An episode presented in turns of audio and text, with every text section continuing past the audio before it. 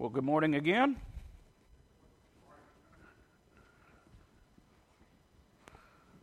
The title of the message this morning is Embracing God's Foolishness. That's because the world sees the gospel as foolish. So let's just embrace it, shall we? All right. We're continuing our series today in 1 Corinthians. So if you have your Bible, please turn to 1 Corinthians.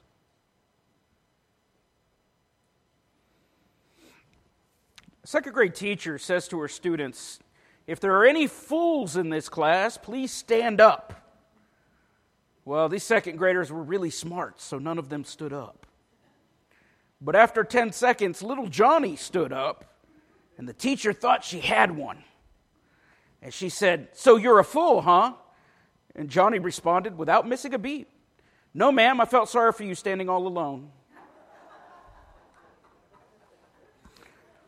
We're back in 1 Corinthians, and we know that Paul preached the gospel in Corinth in the early 50s during his second missionary journey. Opposition grew fierce there, and the Lord Jesus spoke to him in a vision, assuring him that he had many people in the city. And with this encouragement, Paul stayed on for 18 months. 1 Corinthians chapter 1 verse 18. And I got a little uh, uh, optimistic. We're going to go to verse 25 today.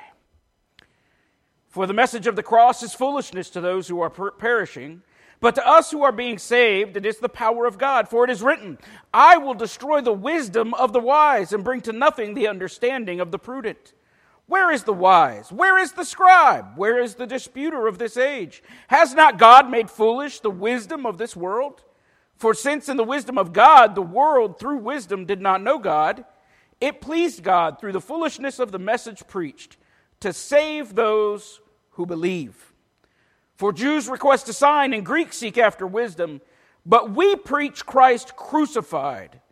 To the Jew, a stumbling block, and to the Greeks, foolishness. But to those who are called, both Jews and Greeks, Christ, the power of God and the wisdom of God.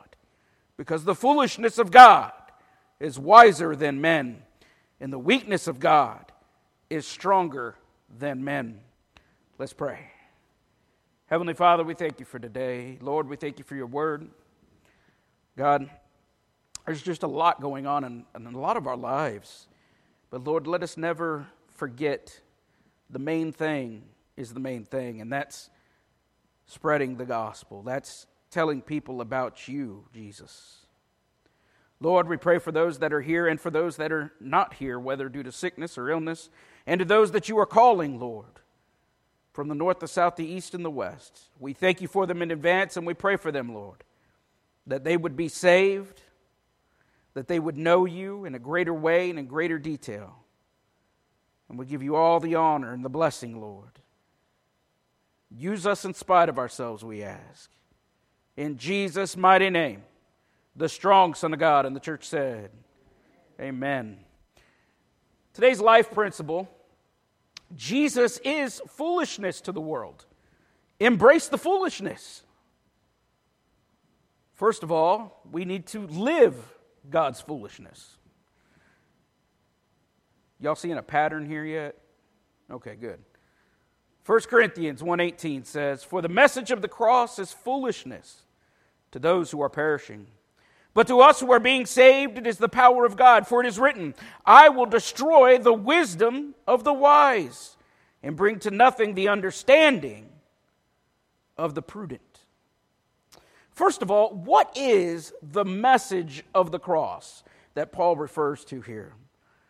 That God showed us how exceedingly sinful we are through the Old Testament and its laws. It reveals our sin so that we have no excuse. Romans 5:12 says therefore just as through one man sin entered the world and death through sin and thus death spread to all men because all sin. For until the law sin was in the world but sin is not imputed where there is no law. Nevertheless death reigned from Adam to Moses even over those who had not sinned according to the likeness of the transgression of Adam who is a type of him who was to come. Romans 5:20 says, "Moreover the law entered that the offense might abound. But where sin abounded, grace abounded much more." So we know that is in ourselves and who we are that we cannot keep God's law perfectly. It's impossible because of our sin. Romans 3:23 says for all have sinned and fall short of the glory of God. That's you, me, the pope, Billy Graham, everybody who's ever lived has fallen sin has fallen short of the glory of God. So what was to be done? Well, God came in the flesh, that is, in the incarnation of Jesus. He was born of a virgin. He did signs and wonders and miracles, and he proclaimed himself God, the second in the Trinity. He died and rose again after three days in the grave, and he declared himself the victor over death, hell, and the grave forevermore. Because of this, he bestowed grace upon those who are being saved. Romans 6:23 says for the wages of sin is death but the gift of God is eternal life in Christ Jesus our Lord. And 1013 says, For whoever calls on the name of the Lord shall be saved. Not might be, not possibly, but will be. The simple truth of, of the cross is saving knowledge. It is the life changing power of God for the believer. When you look at this from the world's perspective, it seems like folly. It seems like foolishness. It seems stupid. But when we look at this verse in an ancient Greek, it means to the people of the world, those who are being destroyed, those who are being destroyed, those who are perishing, those that the God of this world has blinded the eyes of the people. It seems like nonsense. They don't get it. They can't get it. Why? Because they aren't regenerate believers. 2 Corinthians 4 4 says, Satan, who is the God of this world, has blinded the minds of those who don't believe. They are unable to see the glorious light of the good news. They don't understand this message about the glory of Christ, who is the exact likeness of God. So what do we know? Well, here's what we know. Romans 5:18 again. Yes, Adam's one sin brings condemnation for everyone. But Christ's one act of righteousness brings a right relationship with God and new life for everyone. Because one person disobeyed God, many became sinners. But because one other person obeyed God, many will be made righteous. God's law was given so that all people could see how sinful they were. But as people sinned more and more, God's wonderful grace became more abundant. So, does that mean we can just go on sinning? You know, I've heard people say, What do you mean you can't lose your salvation? You can just go do whatever you want. No. No, it doesn't mean that. The born again believer doesn't want to sin. They don't want to go on sinning because they know it causes God pain. It hurts his heart. And out of our love for him, we don't want to do that to him. If you do, then you're not saved. If you don't care, then you're hard hearted. Romans 6 1 through 4 says, Well then, should we keep on sinning so that God can show us more and more of his wonderful grace? Of course not. Since we have died to sin, how can we continue to live in it? Or have you forgotten that when we were joined with Christ Jesus in baptism, we joined him in his death? For we died and were buried with Christ by baptism. And just as Christ was raised from the dead by the glorious power of the Father, now we also may live new lives. Does this mean that we will always walk in righteousness and never sin again. No. But it does mean that we try not to sin and we ask God to clean us up. There's a big churchy word for that called sanctification. It's a progressive thing throughout the life of the believer. Starts at salvation and continues until our death. This process will happen throughout your life throughout your time on earth. If it hasn't happened and nothing has changed, then you're not saved. Sorry if that's too real for you. No, I'm not. But anyway. So what should we do when we do sin? Let's look at 1 John chapter 1 verse 7. But if we are living in the light as God is in the light, then we have fellowship with each other. And the blood of Jesus, his son, cleanses us from all sin. If we claim we have no sin, we are only fooling ourselves and not living in the truth. But if we confess our sins to him, he is faithful and just to forgive us our sins and to cleanse us from all wickedness. If we claim we have not sinned, we are calling God a liar and showing that his word has no place in our hearts. I heard about a preacher one time. Any preacher that ever tells you these words, he's not a preacher. He's not a man of God.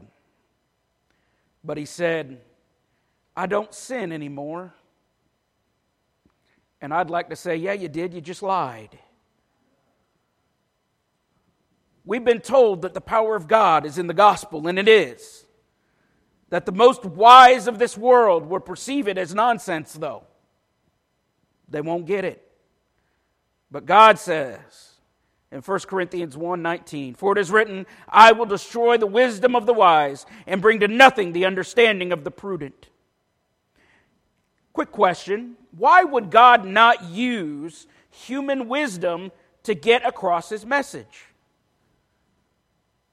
Quick answer, because he's God because he transcends all of creation. He's beyond what we can think, what we can know. Plainly speaking, because he chose not to use our stupidity for his plans. Isaiah 55 8 says, For my thoughts are not your thoughts, nor are your ways my ways, says the Lord. For as the heavens are higher than the earth, so are my ways higher than your ways, and my thoughts higher than your thoughts. Proverbs 14 12 says, There is a way that seems right to a man but its end is the way of death. So we have a choice. We either do it God's way or we continue going down the road to death.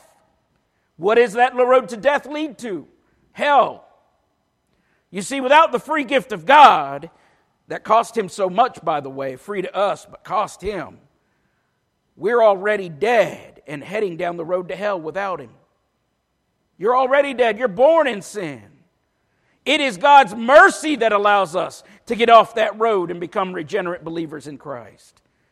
Ephesians 2 8 and 9 says, For by grace you have been saved through faith, and that not of yourselves, it is the gift of God, not of works, lest anyone should boast. Romans 8 1 says, So now there is no condemnation for those who belong to Christ Jesus. And because you belong to Him, the power of the life giving Spirit has freed you from the power of sin that leads to death. The law of Moses was unable to save us because of the weakness of our sinful nature. So God did what the law could not do. He sent His own Son in a body like the bodies we sinners have.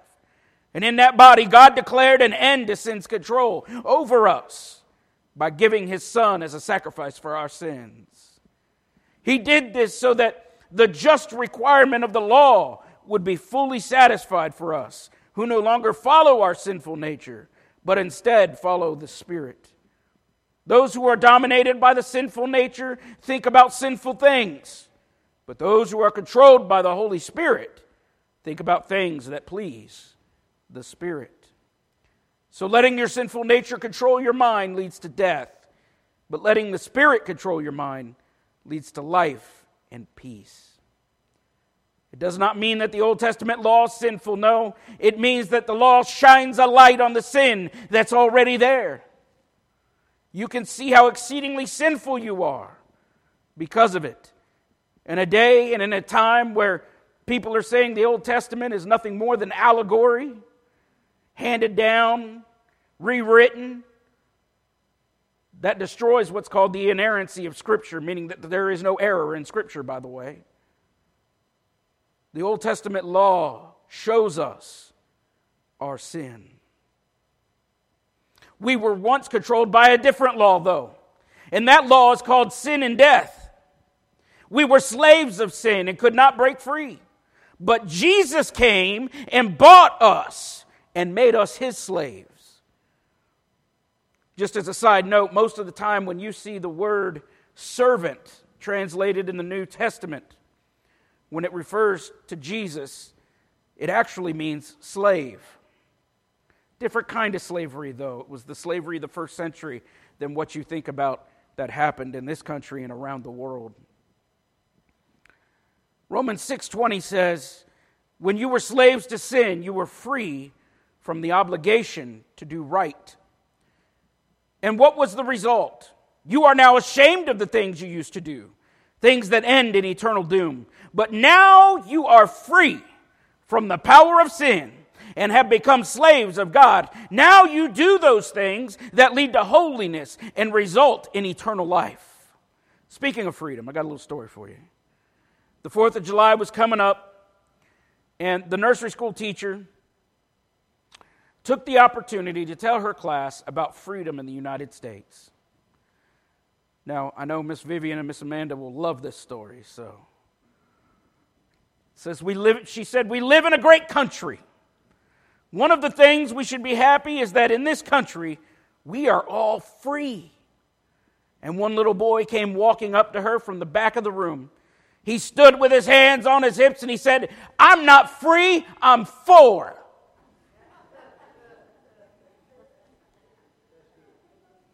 you know it's good when Brother A.W. says that's good. Preach God's foolishness. Preach God's foolishness. 1 Corinthians chapter 1 verse 20. Where is the wise? Where is the scribe? Where is the disputer of this age? Has not God made foolish the wisdom of this world? For since in the wisdom of God the world through wisdom did not know God, it pleased God through the foolishness of the message preached to save those who believe. Paul brings home some truths here. He asks where, where their wise people are, these people that you look up to, the, these learned people, which were the scribes and the philosophers at the time. Then they say to the church, Has not God made them all look foolish? Today we got a lot of people who are wise in their own eyes. You can find them in the church, you can find them outside the church, you can find them just about anywhere. They speak elegantly, they tickle people's ears, telling them what they want to hear. Let me give you two large examples. There's two examples, broadly speaking. Those that can accept that there is a God. There are those in this world that can accept that there is a God, but He want them to, wants them to be their errand boy. He wants God to be the celestial Santa Claus. Now, we find this popularized in the Word Faith movement. Speaking of, if you missed Wednesday, it's on our website, fbcmin.org. Click on live stream and look at our archives. It's there. We'll be doing Mormonism this week, so be here for that. 5 o'clock. Now that I've done that plug, let's move on. And then there's a second type of person those that don't want to be held accountable to their sin. So they deny that God exists at all and they call all of us stupid. Most of these people are called atheists. Atheist means no God. That's what it means. But by the way, there's no such thing as an atheist. Did you know that? There isn't. See, to be a true atheist, you would have to know for certain that there is no God. And you can't know for certain everything unless you are God. So that makes you God, which we know you're not, because you're human. So at best, you're an agnostic. You don't know whether there's a God or not. You just believe that there's not. By the way, once you get, once you get someone to admit that they're not an atheist, that they're an agnostic, you're one step closer in your evangelistic efforts. Anybody who is, is truly uh, thinking, they will admit it. If they just want to avoid their sin, they won't admit it. They call you every name in the book and walk away. I've had that happen. That's just a side note, and I give you that one for free. All right. 1 Corinthians chapter 1 verse 21 since God in his wisdom saw to it that the world would never know him through human wisdom he has used our foolish preaching to save those who believe God saw that no matter how smart or wise we think we are which, by the way, does produce pride and arrogance, that we would never draw near to Him, not on our own. It's like He said, Oh, yeah, well, I'm going to spread salvation through human beings preaching about how I choose to bring salvation and satisfy my justice. This message to the world seems like nonsense. And so does the method of transmitting this message to the world through preaching, the foolishness of preaching. You know, preaching the gospel in today's society in America, it's not going to win you any points. As a matter of fact, America is becoming more and more hostile towards the true gospel. They don't call sin sin anymore. And if you use the word sin from the pulpits or even out in the pew or while you're witnessing to your coworkers, and you say they need to repent of their sin and surrender all they have to Jesus, you're going to get some angry people. Even from so called evangelical churches. How dare you tell me I have sin? I'm here to feel good. Well, good. You should feel good after unloading your sin to Jesus Christ, that He has saved you from your sin. Why is this? Why do we have people like that even in the churches today? Because they have traded the truth for a lie. They want to feel good and be affirmed in their sin. They want their best life now. Folks, I don't want my best life now. I want it in heaven. Because that's far beyond anything we find here on earth.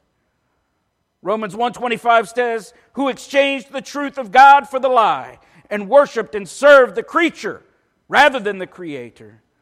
Who is blessed forever. Amen. 2 Timothy 4 3 For the time will come when they will not endure sound doctrine, but wanting to have their ears tickled, they will accumulate for themselves teachers in accordance to their own desires. People who are in churches today, they want Jesus as an add on. Lord, I got all this going on, everything's falling apart. I need you, Jesus. Can you just make my mess blessed? That's not how it works. That Jesus does not exist. You can't have him as an add on. He is not something extra like you can get on a car when you buy one. When he comes into your life, he demands everything. He demands your old jalopy, all that mess. He demands it. He says, Give it to me. And you know what? If you're smart, you give it to, to him anyway. Because what you got ain't worth keeping. Because what you got isn't worth anything. I would rather have him free me and buy me from the law of sin and death and become his slave, his friend, his worshiper, than to have my best life now. Matthew 13 44. The kingdom of heaven is like a treasure that a man discovered hidden in a field. In his excitement, he hid it again and sold everything he owned to get enough money to buy that field. Again, the kingdom of heaven is like a merchant on the lookout for choice pearls. And when he discovered a pearl of great value, he sold everything he had and he bought it. Folks, there are a few ways to grow a church. I'm going to give you three of them here in a minute. But when you're done, only one way will actually belong to Jesus and actually be a real church. Way number one, and I told you this when I came I could grow this church tomorrow by watering down the gospel and not confronting sin. Way number two, I could grow this church tomorrow by preaching things that will make people feel good. And way number three, I could grow this church by preaching the gospel, calling us all to prayer for salvations and kingdom growth, and allow God to send whomever He wills. Now, if you pick one of the first two options, uh, I hate to say this, you're in the wrong church because I won't water down God's word and I won't preach heresy. If the body of the church wants me to go that way someday, then guess what? They can do it without me because I won't be here for it. However, if you want Jesus' power and his will in this church and you're willing to give your all to Jesus to see kingdom growth and make disciples, then you're in the right church, and we welcome you to this body of believers. Speaking of sharing the gospel, let me share with you something. There was a preacher, and he asked a small boy to show him the way to the post office. And of course, the boy courteously obliged him. He said, Thank you. You're a bright and polite young man. How would you like to listen to my sermon this evening so that I can show you the way to heaven? And the boy said, You're going to show me the way to heaven? He was astonished. But you don't even know where the post office is. Rely on God's foolishness, folks. Rely on God's foolishness. 1 Corinthians chapter 1. I'm going to start back at verse 21 and go to 25.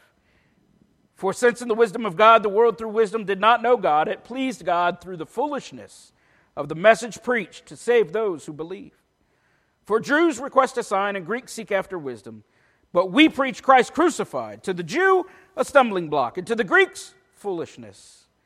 But to those who are called, both Jews and Greeks, Christ, the power of God and the wisdom of God, because the foolishness of God is wiser than men, and the weakness of God is stronger than men. The Jews were looking for a political Messiah. They wanted someone to lead an army to overthrow Rome. But they missed the whole part about the suffering servant. They missed the part about the crucifixion of the Lamb. Oh, he's coming back, and he's going to come back with an army, and he's going to rule the world. But he didn't do that during his first appearance. You know what? During his first appearance, he came as Savior. He did something more miraculous more joyous and more wonderful than what they were looking for.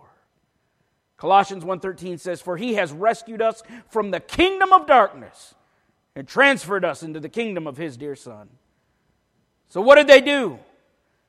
These, these Jews, they, they demanded Jesus give them a sign on their terms. Show us a sign if you be the Messiah, they'd say. In other words, God, you do what I want you to do now. Yeah, try that. Let's see how that goes for you. We don't demand anything from God. You can ask, but don't demand it. Matthew 12 38 says, Then some of the scribes and Pharisees answered, saying, Teacher, we want to see a sign from you. But he answered and said to them, An evil and adulterous generation seeks after a sign, and no sign will be given to except the sign of the prophet Jonah. For as Jonah was three days and three nights in the belly of the great fish, so will the Son of Man be three days and three nights in the heart of the earth. The men of Nineveh will rise up in the judgment with this generation and condemn it, because they repented at the preaching of Jonah. And indeed, a greater than Jonah is here. The queen of the south will rise up in judgment with this generation and condemn it, for she came from the ends of the earth to hear the wisdom of Solomon. And indeed, one greater than Solomon is here. And the Greeks, they, they were always looking for a great wisdom, a great knowledge. But God didn't make this too complicated, did he? Remember Romans 10:13? Whoever calls upon the name of the Lord shall be saved. To the Greeks, that was nonsense. It wasn't hard enough. It didn't require too much intellectual gymnastics. And so they rejected the message. And both groups as a whole rejected it.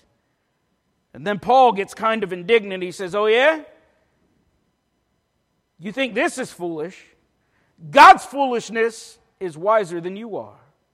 He goes on to say to the Jews, You think Jesus weak because he isn't the conquering political king you want? Even at his weakest, he is stronger than anyone alive. So let people scoff at you, call you names. Let them beat you and kill you for your faith. Because Christ is the power of God and the wisdom of God. He said we would be beaten and hated. And you know what? That's okay. Why? Because our message is what changed lives and changes hearts. So don't stop sharing the gospel of Christ. Keep on keeping on. Carry on no matter what. This is the high calling, a calling that on self examination I know that I can't do. And I can't do it without God's empowerment. With God the Holy Spirit strengthening me, though, I can do it. He does it in me. Matthew 10 16 says, Behold, I send you out as sheep in the midst of wolves. Therefore, be wise as serpents and harmless as doves. But beware of men, for they will deliver you up to councils and scourge you in their synagogues. You will be brought before governors and kings for my sake, as a testimony to them and to the Gentiles. But when they deliver you up, do not worry about how or what you should speak, for it will be given to you in that hour. Wow. It will be given to you in that hour. And then he goes on, For it is not you who speak, but the Spirit of your Father who speaks in you. Folks, Jesus may look like foolishness to the world. Embrace him anyway. If I could care what the world thought, I wouldn't be a Christian. Because what I've given up is a whole lot better. A whole lot worse. What I've given up is a whole lot worse than what Christ has given me. He said, Take upon me, take upon you my yoke, for it is light. We need to be proclaiming that message wherever we are whatever we're doing, ask God for an opportunity to witness and share the gospel. Ladies, as we stand and sing the invitation, first question always Are you sure that you know Jesus? You sure that He knows you? If not, you better get sure, and now's the time. Behold, the day is the day of your salvation. Secondly, have you kind of waned off and really not spoken up when you kind of should have? You ever been there? Lord, I know I should have said something to that individual and I didn't do it. Forgive me. Ask God to expand your territory. Ask Him to show you some sins when it comes to that, too. As we stand and sing, if you want special prayer, I'll be up here. If you want to join this church by letter, by baptism, by statement. We'll be up here too. As we stand and sing the invitation hymn, Miss Joe.